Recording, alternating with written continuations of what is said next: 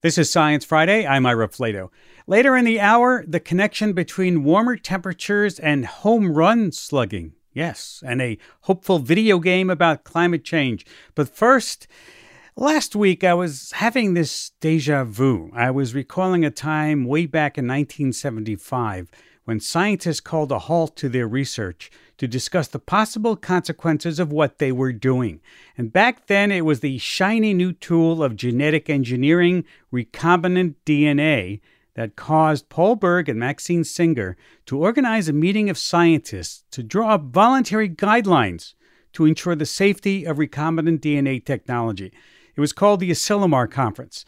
Well, I was having those deja vu thoughts last week when I learned of another group of scientists releasing an open letter warning of hazards of a current tool called artificial intelligence. It sounded all too familiar, and it stated, quote, we call on all AI labs to immediately pause for at least six months the training of AI systems more powerful than GPT 4 and called for researchers to jointly develop and implement a set of shared safety protocols governing the use of AI. The letter was signed by a collection of technologists and computer researchers, including big names like Apple co founder Steve Wozniak and Tesla's Elon Musk. But others called the letter just another round of hype over the AI field. Joining me to talk about that is Dr. Stuart Russell. He's a professor of computer science at Berkeley, director of the Kavli Center for Ethics, Science, and the Public, and co author of one of the leading AI textbooks. And he's a signatory to the open letter I just mentioned. Welcome to Science Friday. Thank you, Ira. It's nice to be with you. Okay, as I say, you're a signatory to this letter. Why did you sign it? Why do you think a pause is needed?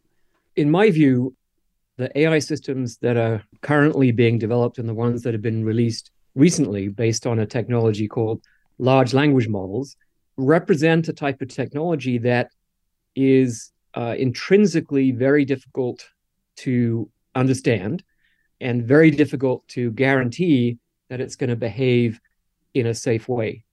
So, in a very immediate sense, it presents risks, not the sort of apocalyptic risks of taking over the world and extinguishing the human race, but real risks. For example, last week in Belgium, a man was reported to have committed suicide directly as a result of his relationship with one of these chatbots, which was actually advising him and, as it were, holding his hand uh, while he was in the process of committing suicide. The reason why these systems are, are very hard to provide any guarantees for is that they are enormous black boxes. Can you sum up for me in 2,500 words or less how these systems work? Uh, so, a large language model is something that very simply predicts the next word given the sequence of preceding words in a text or in a conversation. Uh, and so you can use that for an interactive conversation. If you put in a question, then it will start generating words that look like an answer. And how do you make them? You start with a blank slate of about a trillion parameters in an, in an enormous, what's called neural network. Uh, you do about a billion trillion random modifications of those parameters to try to get that network to become very good at predicting the next word from a training set that is maybe 20 trillion words which is roughly comparable to all the books that the human race has ever written in the history of civilization.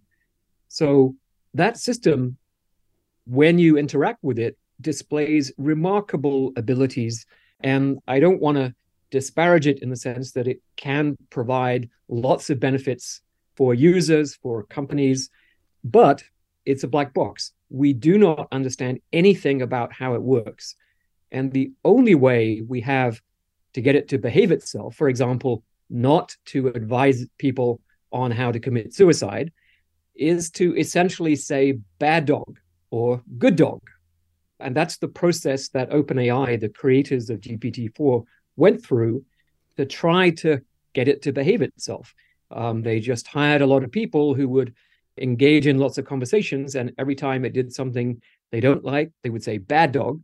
And if it produced a good answer, they would say good dog.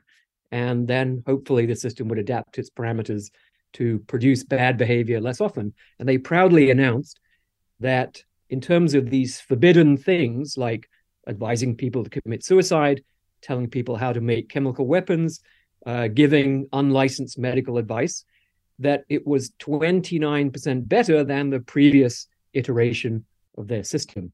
But 29% better is still a very long way from perfect because they have actually no control over it.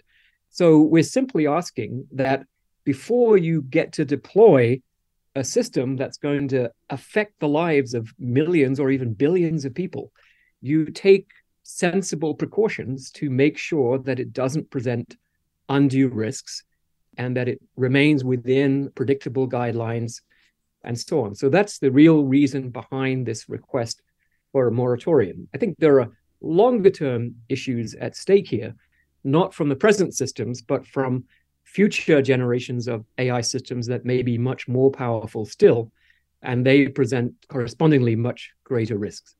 Well, do they, these future systems, present the risk that Stephen Hawking was talking about in 2014 when he said the development of full artificial intelligence could spell the end of the human race? Uh, theoretically, we don't know when that type of system, which we call sometimes artificial superintelligence, we don't know when that's going to arrive. But if it does arrive within our current approach to how we build AI systems, in particular these black boxes, we would have no way of ensuring that it's safe in the sense that its behavior uh, is actually aligned with what the humans want the future to be like.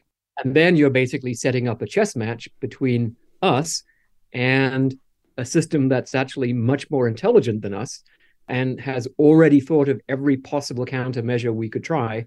Um, and so that's, in a real sense, the loss of human control over the future. Uh, so that's the risk that Stephen Hawking is talking about. Uh, I want to emphasize the current systems do not present that risk as far as we know, uh, to the extent that we understand them at all, which is not very much. We think they have some fundamental limitations on their ability uh, to plan their uh, future activities. But at the rate of progress we're seeing in AI, we need actually to develop methods to ensure that when we build systems that are more powerful than us, we somehow retain power over them forever. If that sounds like a difficult, hmm. difficult problem, it's because it is a difficult problem. Well, practically speaking, then, what do you expect people to do who are in AI research? You know, is the horse already out of the barn and are people willing to listen to the signers of this letter and pause or is it it doesn't take a lot of, you know, fancy lab equipment like it did with genetic engineering to to move ahead? Uh, so I think this is a great question and, and your example of the of the genetic engineers is a really good one. And so Paul Berg, who was one of the the organizers of that 1975 workshop, in 2008, he wrote a retrospective. And the last paragraph says there's one lesson from Asilomar, which is where they had the workshop, a lesson for all of mankind. And basically, once commercial interests start to dominate the conversation, it will simply be too late.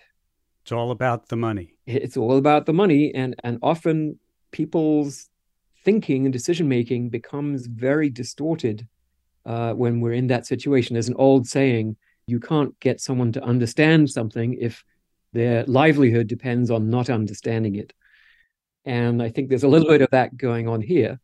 Um, in the past, some of the principals, such as Sam Altman, the co-founder of OpenAI, you know, Sam has has said that there may come a point when governments need to intervene and impose constraints and uh, basically not release further systems until they meet certain kinds of safety properties. And the petition is simply saying, well, maybe this is that time.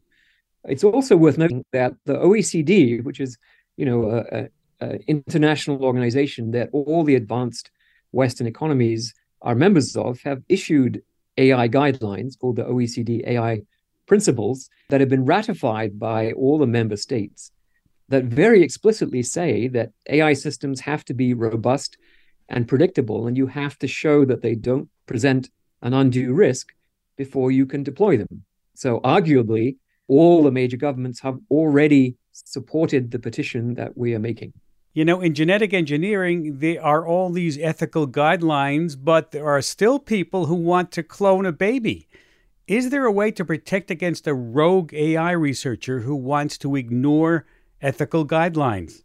Uh, it, that's a tough. I mean, the rogue thing. I think we have to work with the hardware manufacturers because they're, they're the bottleneck, right? And there's only a handful, and they've already agreed in the past. For example, with digital rights management, you know, that was a global operation to get the hardware manufacturers to to implement digital rights. So, you know, I think it's not impossible that we could get safety mechanisms built into hardware where they just will refuse to run programs that are not certifiably safe.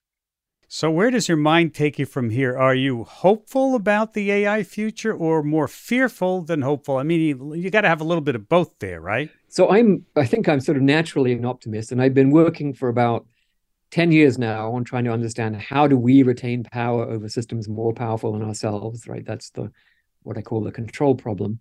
And I think there's a feasible path to solving that problem. Then we've got to convince everyone to adopt that approach so that unsafe systems are not created. And then we've got to make sure that somehow uh, no one uh, either deliberately or accidentally creates an unsafe system uh, and unleashes it on the world. So there's a lot to do, but I'm cautiously optimistic. Am I thinking that I'd better hurry up, or we had better hurry up in, in nailing down these solutions and getting them uh, into the policy process?